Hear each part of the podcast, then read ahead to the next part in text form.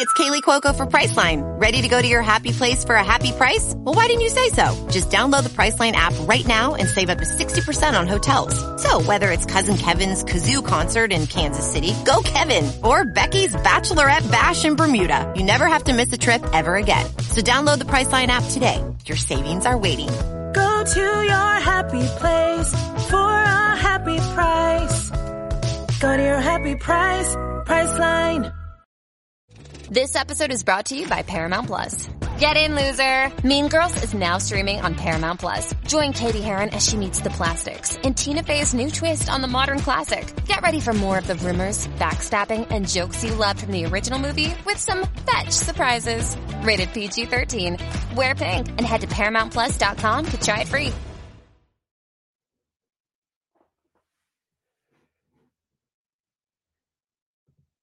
Bentrovati, buona giornata amici di Border Nights e buona domenica per chi ci segue come sempre in prima battuta. Un caro saluto a Fausto Carotenuto. Ciao Fausto. Ciao carissimo, ciao a tutti. Sempre vibrante averti qui con noi e continuiamo un po' il discorso inizialmente, poi dopo scivoleremo un po' come al solito noi andiamo dall'alto al basso passando per il mezzo su quello che accade eh, attorno a noi ma eh, l'altra volta abbiamo, siamo, abbiamo parlato del bene del male e che è un tema insomma molto vasto molto complesso eh, però abbiamo forse dato per scontato la definizione cioè che cos'è poi il bene? Tutti diciamo il bene facciamo il bene ma che cosa vuol dire il bene allora, una delle questioni principali della storia è che cos'è bene. Perché se ne parla da sempre, ma una volta noi che cos'era il bene non è che lo sapevamo molto da soli. C'era sempre qualcuno che ce lo doveva dire e soprattutto ci voleva dire quello che non era bene. E quindi profeti, religioni, leaders, ci davano i comandamenti nell'antichità, anzi fino a poco fa. Adesso ci danno i comandamenti e non gliene importa niente a nessuno. Sembra un disastro, ma in effetti è una delle cose migliori che è capitata all'umanità, nel senso un'umanità poco matura, quella dei secoli e dei millenni scorsi, aveva bisogno di guide precise, in parte ne abbiamo ancora bisogno però un po' alla volta si sta sviluppando in noi una voglia di bene interiore. Come dire, sempre di più, sempre più gente dice io devo decidere che cosa è bene e che cosa non lo è. Siccome questa cosa si è sparsa per le masse e le masse sono al 60%, 70%, anche di più immature, fanno dei disastri, non seguono più i comandamenti, non seguono più le leggi, seguono solo quello che gli pare che sia buono e che spesso non lo è per l'immaturità delle masse. Una parte importante della popolazione, 30% dico io, si sta svegliando e dice io voglio usare il mio principio d'autorità interiore, non voglio più quello esterno che mi dice quello che devo fare, ma voglio io dire questo è bene e questo è male e comincio anche a capire e a sentire quello che è bene. Qui da alcune decine di anni c'è chi vuole salvare la natura, chi vuole proteggere gli animali, chi non vuole prevaricare un altro, chi vuole anche fare del bene agli altri. Non è la maggioranza, ma una parte importante dell'umanità che comincia a crescere proprio su questa base. Ora, il problema principale è, in assenza di comandamenti, in assenza di queste cose, noi come facciamo a stabilire che cosa è bene e che cosa è male? Questa è la cosa. Allora, come si fa? Prima di tutto bisogna dire generalmente che cosa è bene e che cosa è male. Allora, nella nostra cultura pare che sia bene stare in salute pare che sia bene avere i soldi, un buon lavoro, eh, una tranquillità interiore, stare bene, no? Ma sono tutte cose che hanno a che fare spesso con il fisico, con il nostro corpo fisico, la nostra parte materiale. E spesso questo non basta a una parte di noi che è l'anima, che non è l'anima o lo spirito, come possiamo chiamarlo nella sua parte superiore, che non è fatto di materia, anzi non si sa, non si sa dov'è. Almeno la scienza materialista non sa dov'è. Gli iniziati l'hanno sempre saputo, tante persone cominciano a saperlo, perché perché tu puoi anche essere ricco, benestante, puoi mh, stare bene in salute, ma stare malissimo nell'anima o psiche, come si chiama adesso col termine greco. E quindi, allora io come faccio a far stare bene l'anima? Eh, la prima cosa che ci viene in mente è, beh, se divento ricco sto meglio, se sto in salute sto meglio, se mi diverto sto meglio, se faccio cose che mi piacciono sto meglio. È vero per un po', perché tutti i piaceri fisici dopo un po' ti fanno male, soprattutto se ne abusi. Le droghe, l'alcol, il sesso, tante cose. Anche passeggio, passeggio, vado in montagna, vado in montagna, mi diverto, sport, sport, sport. A un certo punto non mi bastano più, perché è come se qualcosa dentro di me volesse qualcosa. In una civiltà materialista come la nostra, in cui le generazioni precedenti alle nostre, soprattutto dopo la seconda guerra mondiale, avevano fatto la fame, i bombardamenti, un disastro. Sono arrivati gli americani e gli hanno dato il bene, e il bene è il consumismo. E tutti, eh, la 600, la lavatrice, eh, posso andare al mare, qui lì mi faccio una casetta, me ne faccio un'altra, mi vesto meglio, vado al supermercato e tutti hanno pensato che questo fosse il bene. Solo che poi diventando anziani e la gente si annoia, si scoccia, passa il tempo davanti al televisore e tutti quei piaceri consumistici che gli hanno dato hanno intaccato il loro corpo con i farmaci sbagliati, con l'alimentazione sbagliata, con tutto, le droghe, tutto quello, quello che ognuno ha voluto fare e quindi si arriva a delle vecchiaie che essendo solo materialiste e avendo a disposizione solamente un corpo fisico, cominciavano a guardarsi allo specchio e dire ma io non sono più quello di prima ammazza quanto sono brutto. Ma chi è quello allo specchio? No, non mi posso più permettere di mangiare quello che mangiavo prima, del sesso non ne parliamo dopo un po'. E che mi rimane?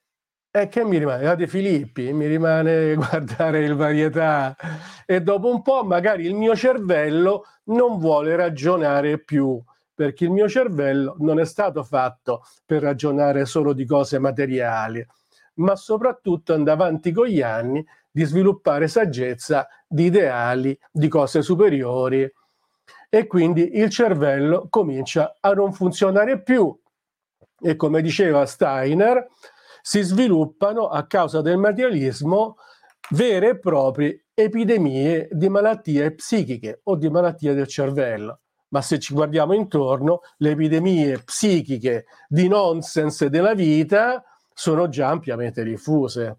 Che ne dici, carissimo? Eh, sono sempre molto diffuse in questa, in questa epoca, quindi le vedi, ci vedi quindi un collegamento con un po' una degenerazione eh, di questi stili di vita, mettiamo così. Sì, una degenerazione materialista che è stata fatta anche per motivi di potere. Arrivano gli americani, piano Marshall, ci abboffano di roba, ci danno quel tanto di soldi, non so se avete notato, nella società anglosassone era, era più chiaro decine d'anni fa, adesso è chiaro anche ad noi, ci danno alla maggior parte della gente quel tanto di soldi che serve per pagare tutto quello che ci danno, anche con un po' di stress ce la faccio, non te la faccio. Sì, voglio avere due telefonini, una macchina e mezzo, la moto, voglio andare in vacanza qui, in vacanza lì, voglio fare lì e siamo sempre al limite della carta di credito o oltre. E quindi è come se ci dessero qualche cosa con il quale noi paghiamo il sistema e siamo degli schiavi a ruota e ci danno una serie di cose, soprattutto solo materiali o sensoriali, che poi non ci danno alcuna felicità alcuno, nessuno vero stato superiore interiore e poi invecchiamo tristemente. Delle volte non ragioniamo nemmeno più, ma già durante la vita ne facciamo di tutti i colori perché dobbiamo trovare stimoli, cose che poi, che poi non ci soddisfano mai. Quindi questo è un po' quello che avviene. E quindi quale sarebbe invece il bene?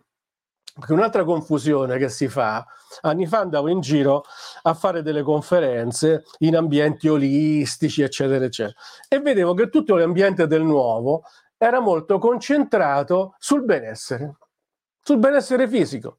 Allora, benessere fisico nulla di male, eh, benessere fisico da conseguire con modi nuovi e salutari. Mangio biologico, medicine alternative, benissimo, meraviglioso. Però tutto questo per far stare meglio dei corpi che poi comunque invecchiano e muoiono. Mm. Allora mi venne in mente un titolo e il titolo di questa conferenza era Siamo qui per il bene, non per il benessere. Come a dire, noi veniamo sulla Terra a costruire qualche cosa di superiore alla materia che guarda caso ha a che fare con la nostra anima e con il nostro spirito che sono immortali. Quindi come, come, si fa a far stare bene questo fisico e questo, questa parte spirituale, immortale? Come si fa a farla crescere di vita in vita? Ma poi c'è un'evoluzione, c'è una crescita. Questa è la grande risposta. Perché se noi vivessimo solamente per morire, saremmo autorizzati a suicidarci in massa. Anzi, prima di suicidarci, a raffare tutto quello che possiamo, come fa parte dell'umanità, tanto poi, tanto poi non c'è niente, anzi non pensiamoci proprio alla morte, e ci fosse uno solo che scappa alla morte, solo che è un trucco, perché la morte, c'è una morte fisica, ma morte vera non c'è. Allora il vero problema per capire dov'è il bene nella vita nostro, di tutti gli individui e quindi per sommatoria di tutta la società, è cercare di capire qual è il bene, come perseguirlo e come costruire la parte immortale di noi di vita in vita sempre migliore. Noi non immaginiamo come eravamo diverse vite fa. Beh, un po' più animaloidi, più andiamo indietro un po' più come quelle zone della società che noi diciamo delinquenti, assassini, stupratori, tutti uguali eravamo anche noi, se non lo siamo più è perché abbiamo imparato sbagliando in questo sistema pedagogico meraviglioso che sono le vite una dopo l'altra. Troppo spirituale, Fabio? No, qui, il nostro è anche un canale di questo tipo, quindi il pubblico è ben abituato. Tante domande mi vengono su que- questi aspetti. Sì. Ad esempio, ehm, in altre trasmissioni abbiamo parlato del, no, non con te, anche con altri ospiti, eh, non solo delle vite passate, ma anche de- del peso, ad esempio, dei traumi che noi ci portiamo dietro dei nostri avi addirittura. È, poss- è una cosa sì. possibile secondo te? Mm, no, semplicemente non è così.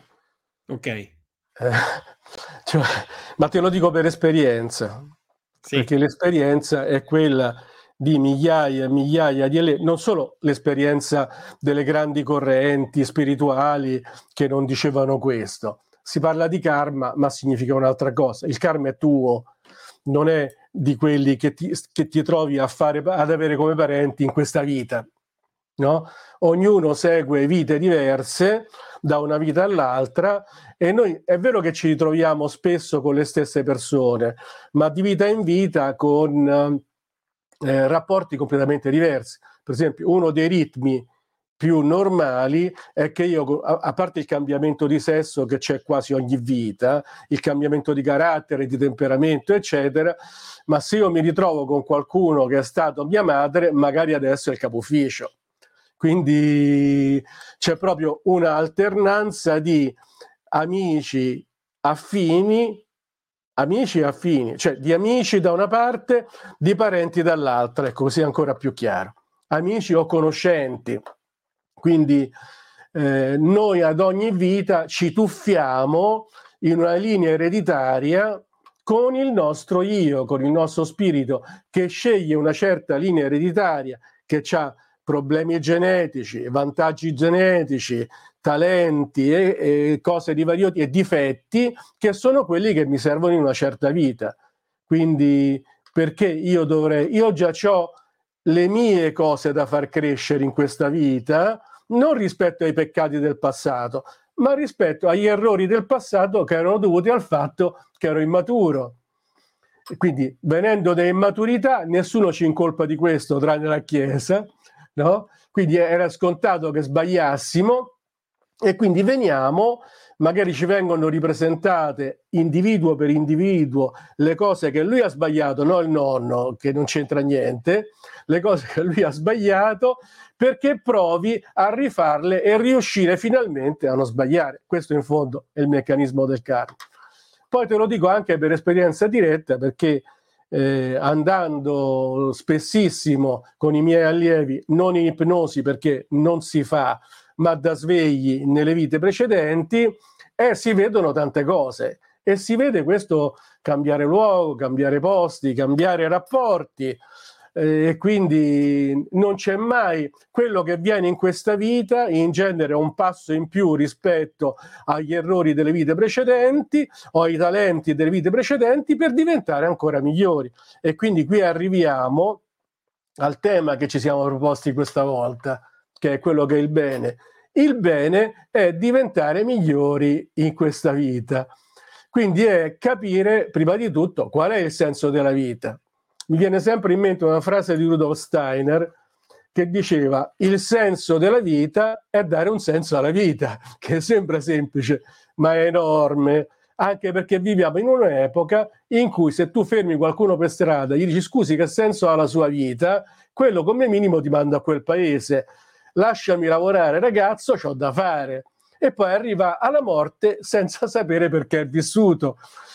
Il problema è che se tu non sai per quale motivo stai vivendo, non puoi vivere una vita attiva nella direzione che la vita si aspetta da te. Io sono venuto in questa vita a fare questo e tu non lo sai e non lo fai e da questo derivano tutte le malattie psichiche e spesso anche fisiche.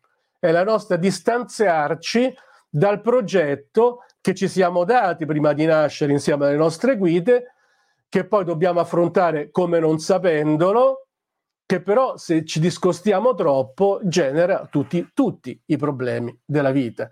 Quindi in effetti la prima cosa che dovremmo sapere nella vita è ma io qui che ci sono venuto a fare? Il problema è che non tutti sono venuti a fare esattamente la stessa cosa. Tu che sei venuto a fare, Fabio? Eh, forse qui a parlare con te, non lo so.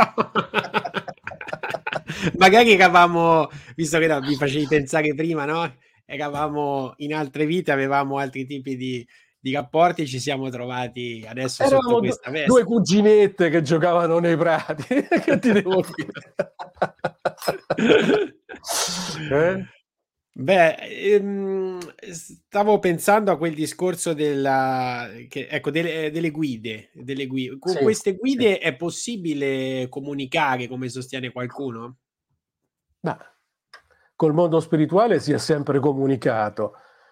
Il mondo spirituale è fatto da guide, quelle che Dante chiama i cori angelici di vari livelli di coscienza, fino a uno che si occupa proprio di noi, quello che nell'immaginario cristiano si chiama l'angelo custode, una specie di tutor che ci segue dalla prima vita fino al prossimo gradino evolutivo e che è uno che è stato come noi. No, c'era Platone che diceva, e quindi prima del cristianesimo, il più grande segreto è che anche gli angeloi, gli angeli, sono stati uomini, nel senso che hanno avuto il nostro grado evolutivo. Quindi hanno avuto il nostro grado evolutivo, ne sono usciti, sono più su e chi meglio di loro ci può fare da tutor.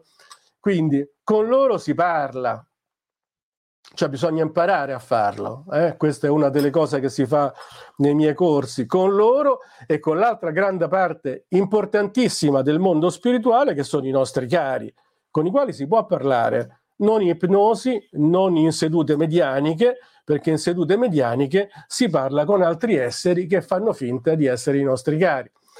E quindi da svegli possiamo fare qualsiasi cosa, ma ad un patto, che abbiamo fatto dei passi nella direzione del senso della vita, cioè che siamo diventati più buoni, la dico semplice, significa più amorosi, più capaci di fare il bene. Questo essere capaci di fare il bene, più lo facciamo, ma il bene vero, e quindi ne parleremo adesso se vuoi qual è il bene vero, ci fa diventare un po' alla volta della vita sempre migliori. Quindi da un certo punto, di vita, di, da un certo punto in poi entriamo in una di, dimensione psichica più alta che è quella con la quale si può entrare in contatto con gli spiriti superiori che sono lì, ci aspettano per aiutarci nella vita. Se non facciamo questo lavoro di diventare migliori e rimaniamo sotto una certa soglia, si chiama sotto una certa soglia astrale, psichica, noi possiamo parlare col mondo spirituale, con la medianità, con riti, con altre cose, ma parliamo col mondo spirituale oscuro e questo è un bel disastro perché non ci danno dei buoni consigli. Che però questo mondo spirituale oscuro, come dire, è sempre sotto quello che tu, di, che tu chiami il cielo, nel senso sì. che non, è, non, c'è una uh, situazione paritetica, cioè è comunque no. previsto che ci sia anche quello. Ecco. Allora, diciamo questo. Facciamo un discorso leggermente più ampio, se no non si capisce.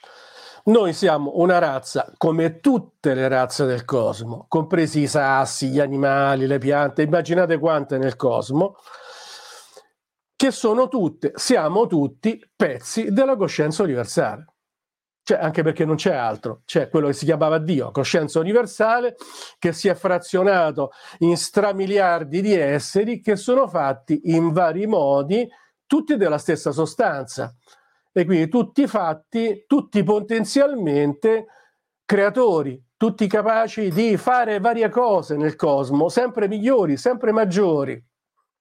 Questo è il senso delle gerarchie superiori, sono delle coscienze più evolute che quindi sono più capaci di creare il bene in varie dimensioni. Possono fare un albero, una foglia, un animale, un mondo, seguire esseri umani, seguire un popolo, seguire un'epoca, a seconda. Quindi noi siamo in una delle fasi di crescita, una fase intermedia nella quale eh, stiamo imparando che cos'è il bene e a cominciare a farlo senza che nessuno ce lo dica, senza che nessuno ci guidi. Cioè siamo in una fase di diventare da creature, come siamo stati abbondantemente fino adesso, creatori. Qual è la cosa che noi possiamo creare adesso? Beh, tante cose, vedi, ci diamo da fare, creiamo cose, creiamo una fabbrica, una casa, una famiglia, creiamo un orto, no? e già si vede che ci sono dei modi giusti e dei modi sbagliati per farlo. Il modo giusto è quello che fa bene a me perché sto meglio, perché faccio il bene degli altri e così faccio qualcosa di buono e di creativo per tutti, da un'impresa commerciale a un ambulatorio terapeutico a un orto, no? Oppure lo faccio per egoismo contro di me, contro tutti, a mio apparente vantaggio, ma in effetti il vantaggio finale non c'è perché la mia parte immortale si blocca e non cresce e la mia parte immortale è quella che vuole diventare, che è stata mandata apposta, più capace di creare il bene di vita in vita, il bene per tutti. E quindi se tutti siamo qui per crescere, il bene di tutti è la crescita, la crescita della nostra parte amorosa immortale perché solo l'elemento amoroso è capace di creare qualche cosa di veramente buono per tutti. E noi siamo qui. In questo momento già tutto quello che facciamo può essere creazione di qualche cosa che va bene per me e per gli altri, oppure solo per me. Se è solo per me è egoismo e alla fine non funziona.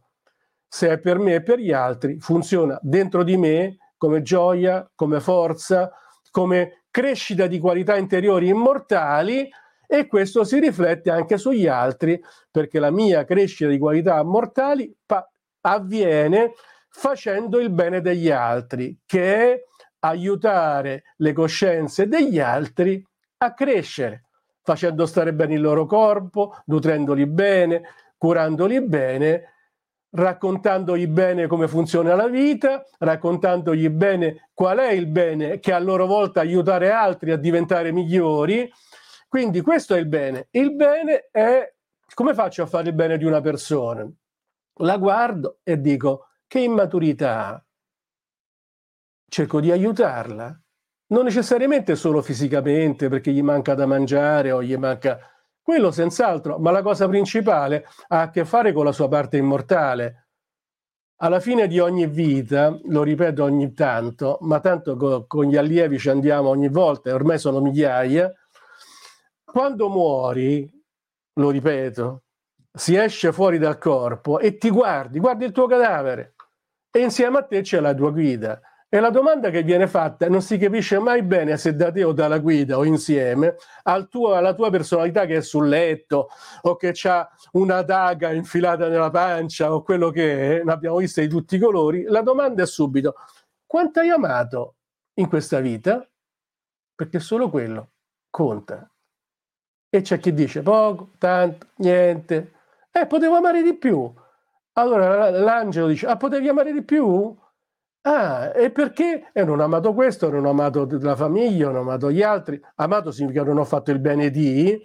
Bene, allora adesso te ne torni su, riguardiamo con calma tutto quello che hai fatto nella vita, gli errori, dove potevi fare meglio e costruiamo la prossima vita per fare un passo in più, per farlo meglio. E in genere funziona, anche quando pare che non sta funzionando.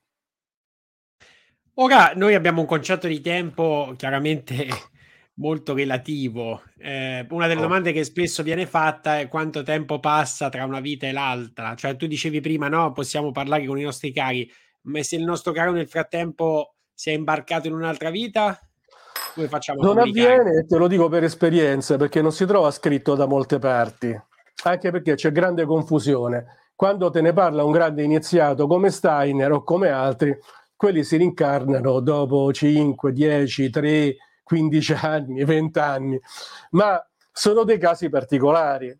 Se dovessi dire la maggior parte della gente che c'è in questo momento, a seconda dei vari gradi di sviluppo, eh, diciamo che tra il, il, tra il, il Rinascimento e l'Ottocento, e i primi dell'Ottocento. Ecco, questo è la gamma, quindi eh, non è possibile normalmente. Se anche fosse possibile, ah, quindi conversare, ecco, ehm, mettersi in contatto con qualcuno che è rinato, ma se anche fosse possibile, è capitato, perché c'è anche chi, no? È, è, l'ultima vita l'ha fatta abbastanza di recente, raro, tu parli comunque con il suo spirito che non è completamente incarnato in questa nostra materia e quindi il problema non esiste. I bambini che non riescono a nascere, eh, quindi parliamo di aborti spontanei, di eh, ecco, vite che non si formano, che spiegazioni hanno? Eh, sono tutte esperienze. Se tu ci fai caso, sono c'è chi muore nella pancia, o indotto o naturale come aborto. C'è chi muore a un anno, a due anni, a tre anni, a quattro anni, no? Quello che conta eh, siccome la morte di per sé non esiste, perché questi bambini rinascono dopo, se devono nascere nascono, non è che non, è che non nascono. Il problema è incarnarsi, non è morire, perché la morte non esiste.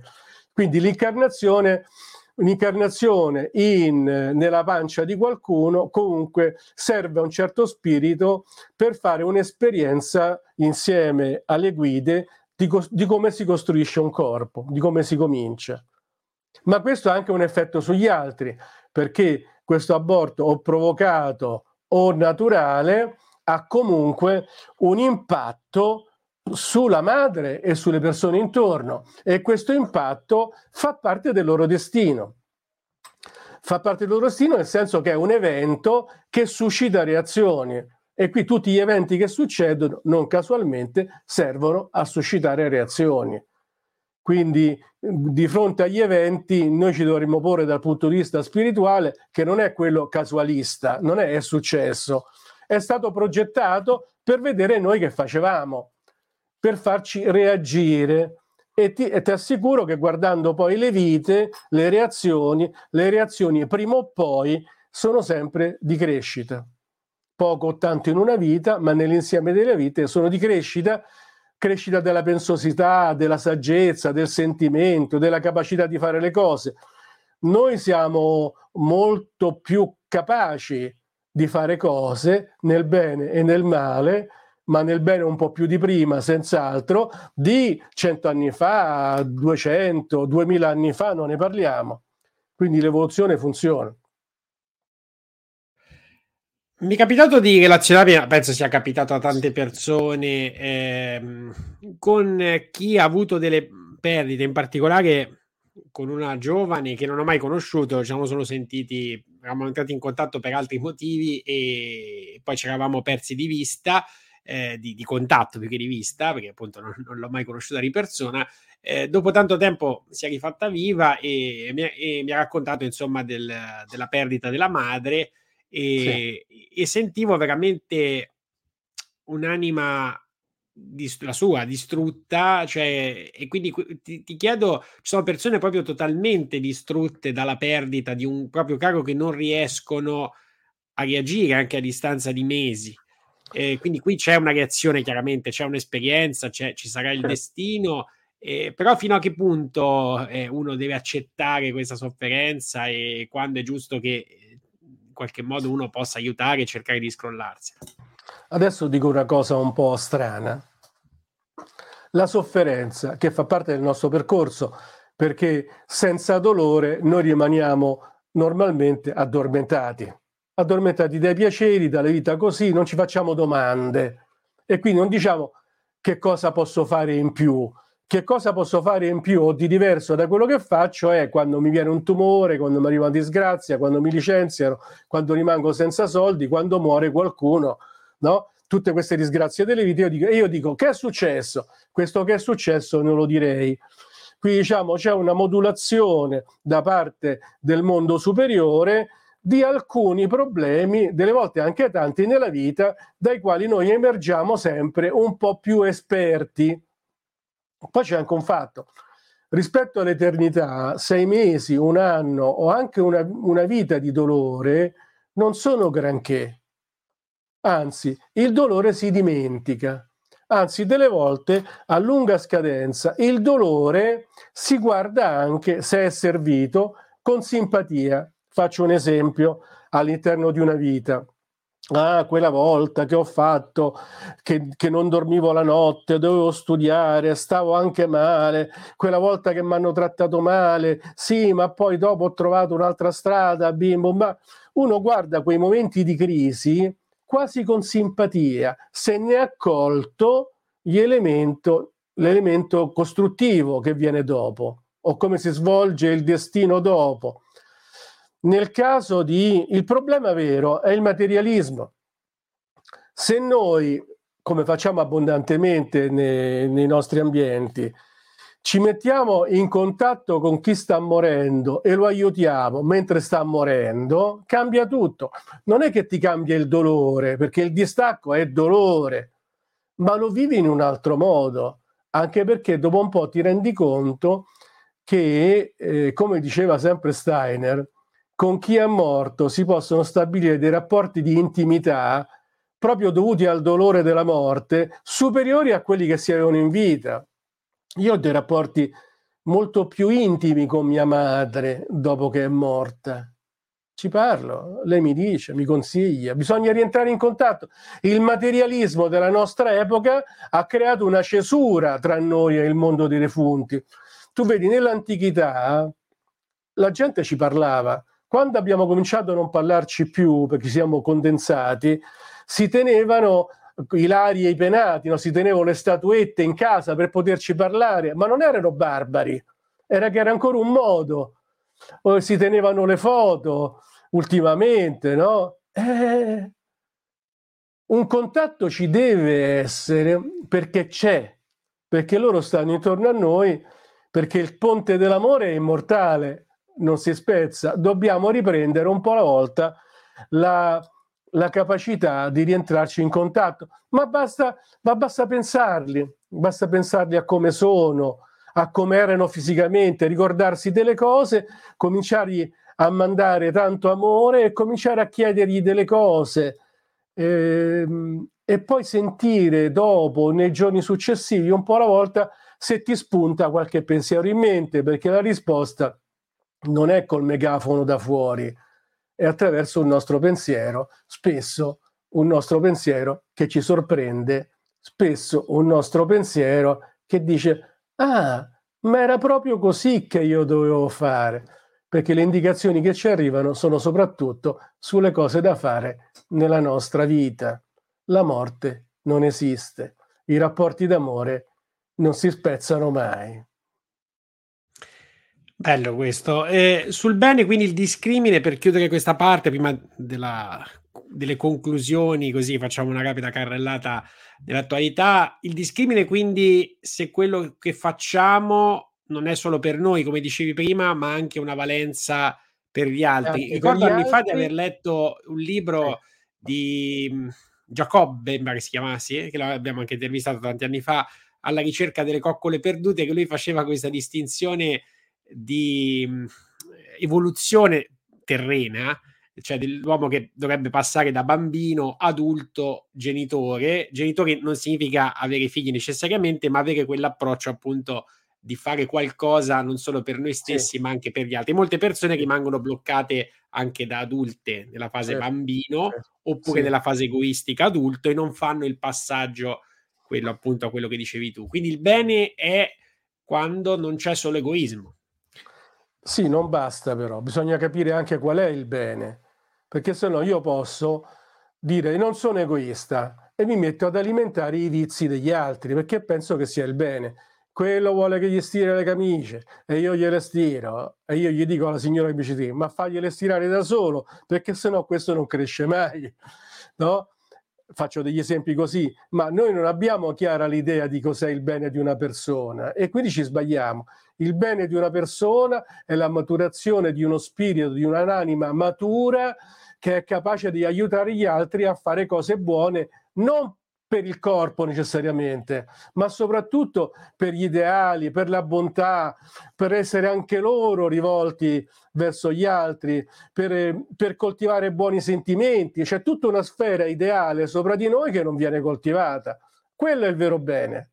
Eh, giorni fa stavo facendo un seminario con i miei del percorso di talenti che è interamente dedicato, per esempio, ai piaceri spirituali, perché sennò pare che nella spiritualità si parla solamente di dolore il dolore serve a crescere per reazione, ma ci sono tanti spiaceri spirituali che, dei quali si può abusare, mentre di, di quelli sensoriali no.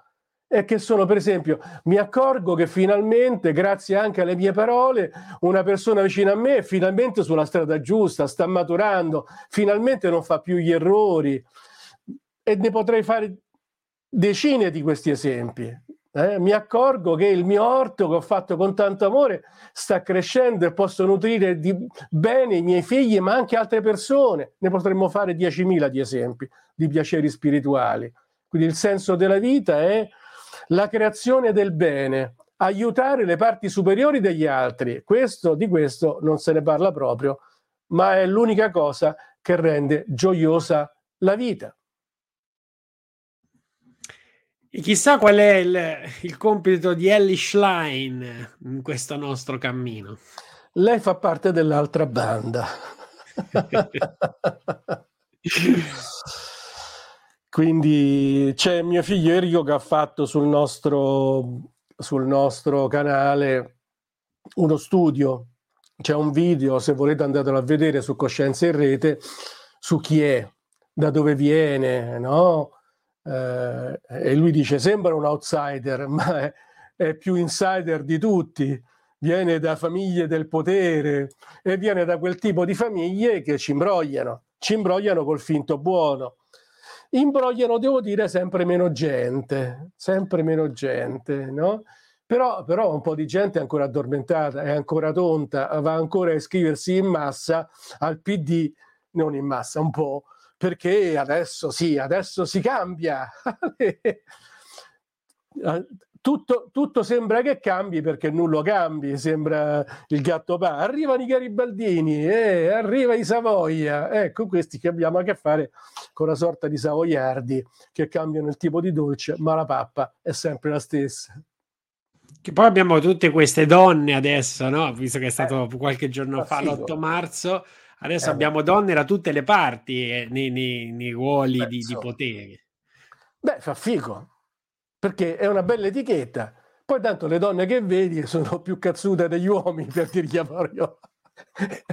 no, si può dire, mi è scappato. Eh, no? si può dire, sì, sì, sì. ok, no? Tanto i fact checker non è che ti chiudono il canale per questo. No, no, su quello no, su quello no. L'importante è non parlare del Dio che sai. Sì, sì pasticcini, com'era? Pasticcini, ecco. Eh.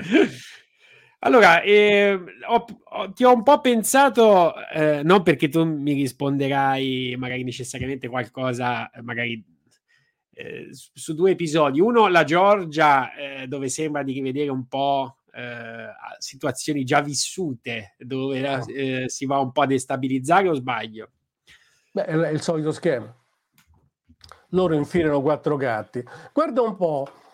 La cosa che è stata colpita, che adesso sembra uno scandalo con questa legge, come era successo anche in Russia, è che ci sono gruppi che vengono finanziati dall'estero. E perché uno all'estero dovrebbe finanziare dei gruppi di giornali? Di cose? È chiaro, per infiltrarli e per andare contro quel regime. Eh no, ma per difendere la libertà? Sì, apparentemente sì, ma tu fai crescere delle opposizioni, no? come gli arancioni, se ne sono viste tante, come le primavere arabe, e lo fai per destabilizzare. E poi questi vanno in giro, eh, quelli reagiscono e i cattivi sono quelli che reagiscono a queste vere e proprie offensive comunque sia i cattivi stanno tutte e due le parti, perché non è che ci sono regimi buoni e regimi cattivi, solo che i poteri superiori oscuri li fanno litigare, così ci tengono sempre in emergenza. Attenzione.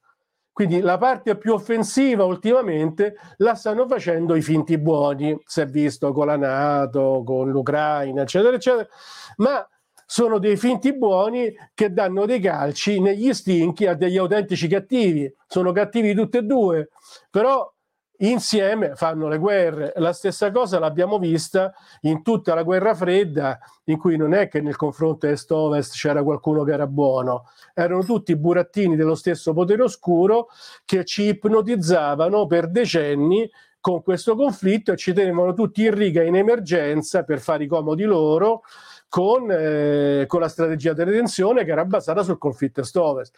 Quindi ci tengono sempre in tensione, perché con le tensioni e con le emergenze alla gente gli puoi chiedere quello che ti pare. Anche di spendere e... i soldi per le armi invece che Vabbè, per la vita certo. normale. I soldi ci sono poi, non c'è austerità che tenga. Ma i soldi si stampano. Appunto. Appunto. Il problema è che ci hanno fregato la stamperia. È vero, e non ce la ridanno, tra l'altro. Ma eh, tu lo sai senti... che Moro è morto per quello. Ah, Moro ecco. è morto per quello. No? E, e anche Craxi è stato fatto fuori per quello. La gente non le sa queste cose ma è per la perdita della sovranità economica che hanno fatto fuori Moro, Mattei e poi hanno fatto fuori anche Craxi. Tangentopoli è stato un colpo di Stato, fase successiva a quella morotea perché no, c'è un, un famoso discorso fatto da Craxi ad Ammamet, io non sono craxiano, ma era ancora gente che aveva il concetto di sovranità del paese, poi adoperavano i loro mezzi. Lui dice il trattato di Maastricht, che pure ha firmato un suo ministro De Michelis, ma quella era l'aria, andrebbe completamente rifatto, perché l'Europa non è un paradiso, per noi potrà essere un limbo, anzi, molto più certamente sarà un inferno. E quello che diceva così doveva essere fatto fuori, mandato in esilio e fatto morire di dolore e di diabete. E, e Moro, perché eravamo ancora no, diversi anni prima del, dei Maastricht, Moro perché? Moro perché, perché in quel momento si parlava di tante, sono state fatte tante cortine fumogene, quindi una, la principale è sono stati terroristi e tutti si bevono sta cosa. Ehm, e invece, guarda caso, pare che forse i terroristi Moro non l'hanno manco visto. Vabbè, comunque, questa è un'altra storia. Poi l'altra è, sono stati gli americani perché lui voleva fare il governo con, con i comunisti. Va bene, ma il governo dei comunisti, dopo che è stato fatto fuori Moro, con la maggioranza comunisti, l'appoggio è, si è fatto uguale. Allora, se sono sbagliati gli americani, era un'altra cortina fumogena. In effetti, quello di cui si stava discutendo in quei mesi era il sistema monetario europeo, lo SME, e che significava cominciare a cedere sovranità in modo forte, soprattutto sulla moneta. E, um, Moro era contrario. Baffi e Sarcinelli della Banca d'Italia erano contrari, quindi non passava. Cioè si poteva fare, ma le condizioni sarebbero state completamente diverse e non avrebbe portato col tempo alla moneta unica come è stata fatta con perdita di sovranità. Quindi lui si opponeva eh, l'hanno fatto fuori, dopo sei mesi hanno fatto fuori Baffi e Sarcinelli e sono subentrati i salvatori della patria, Ciampi, Dini, che erano tutti della banda dell'altra banda, gli eroi, Prodi, poi Draghi, e poi siccome c'era ancora l'ostacolo de, de, della Prima Repubblica, l'hanno fatta fuori, perché la Prima Repubblica era fatta di molti indipendenti ancora, che venivano dalla Seconda Guerra Mondiale, dalla Resistenza. Moro è stato fatto fuori principalmente per questo motivo dello SME, ma perché apparteneva, era il punto di equilibrio di un gruppo che era importante ancora nel Parlamento, che era contrario alla perdita di sovranità, soprattutto in favore di questa biega finanza che loro consideravano che dovesse sottoporsi alla politica. Una volta mi capitò nel mio mestiere di analista politico per il governo di stare in un'anticamera di Craxi. E lì c'erano banchieri, finanzieri, direttori di giornali, no? erano lì. E poi rendermi conto che adesso sono i politici che fanno anticamera da quelli. È cambiato qualcosa. Hm, abbastanza. Ecco, In chiusura, eh, l'hai trovata strana la, quello che è stato definito il suicidio di Astorre del Partito Democratico che cade dal quarto piano. Tra l'altro, ora è vero che uno può essere depresso, tutto quello che vuoi, però insomma, leggere anche i post che scriveva fino a poco prima su Facebook sembrava insomma, un giorno come un altro. Allora, guarda, è difficile dirlo. Dovremmo sapere questo di che cosa si occupava magari delle volte non ce ne rendiamo conto, uno sta in una commissione, no? E questo dice: no, io il mio voto non lo do, e magari una cosa non passa. Ed è una cosa che a noi può sembrare marginale, ma invece per un potere molto elevato non è marginale. E non è riuscita magari a condizionare questa persona, non è riuscita a fargli un bel discorsetto, non è riuscita a comprarsela fino in fondo, Può accadere questo, ma può anche non essere così. Quindi non dobbiamo essere complottisti per forza, ma siamo complottisti nel senso che queste cose accadono. Potrebbe essere anche in questo caso, ma non ne siamo certi. Anche in Grecia no, succe- c'era stato quell'attentato incendiario alla sorella della Schlein eh, sì. eh, non tanto tempo fa, eh, sempre la Grecia per altri motivi è stata protagonista di un, un incidente ferroviario sempre in, in, questi giorni. Cioè, quello che ti chiedo, eh, alcuni di questi, non questo del treno in particolare, la, la, la, non sappiamo se in questo caso questo sì. attentato incendiario abbia a che fare con la sorella. Certo, tutta la famiglia della Schlein comunque o sono professori o sono, hanno tutti dei ruoli eh, non, non, marginali. Eh. Eh, ma è possibile che a volte si lancino avvertimenti o messaggi con questo tipo di episodi? A me sembra quasi il contrario. Cioè? Si santificano. Ah. No, può darsi. Può essere. E l'avvertimento delle volte è più pesante. Eh, ti faccio qualcosa sul serio. Invece qui sembra quasi fa- una fabbrica di martiri, di difensori della libertà. E quindi guarda caso, gli anarchici che vanno a mettere eh, cose, hanno fatto attentati piccoli, stupidaggini in varie sedi diplomatiche all'estero, no? Allora, perché hanno scelto proprio la Schlein? Può darsi che è un caso? può darsi che una santificazione, non mi pare un avvertimento. Grazie a Fausto Carotenuto, ci rivediamo tra 14 giorni. Buona domenica a tutti. Grazie. Grazie a tutti. E, no, aspetta un attimo. Ehi ragazzi, fate il bene, se no non crescete. Ma quello vero. Quello vero. Se non avete capito, che ascoltate cos'è Ecco. il bene quello vero. Alla prossima. Ciao, arrivederci.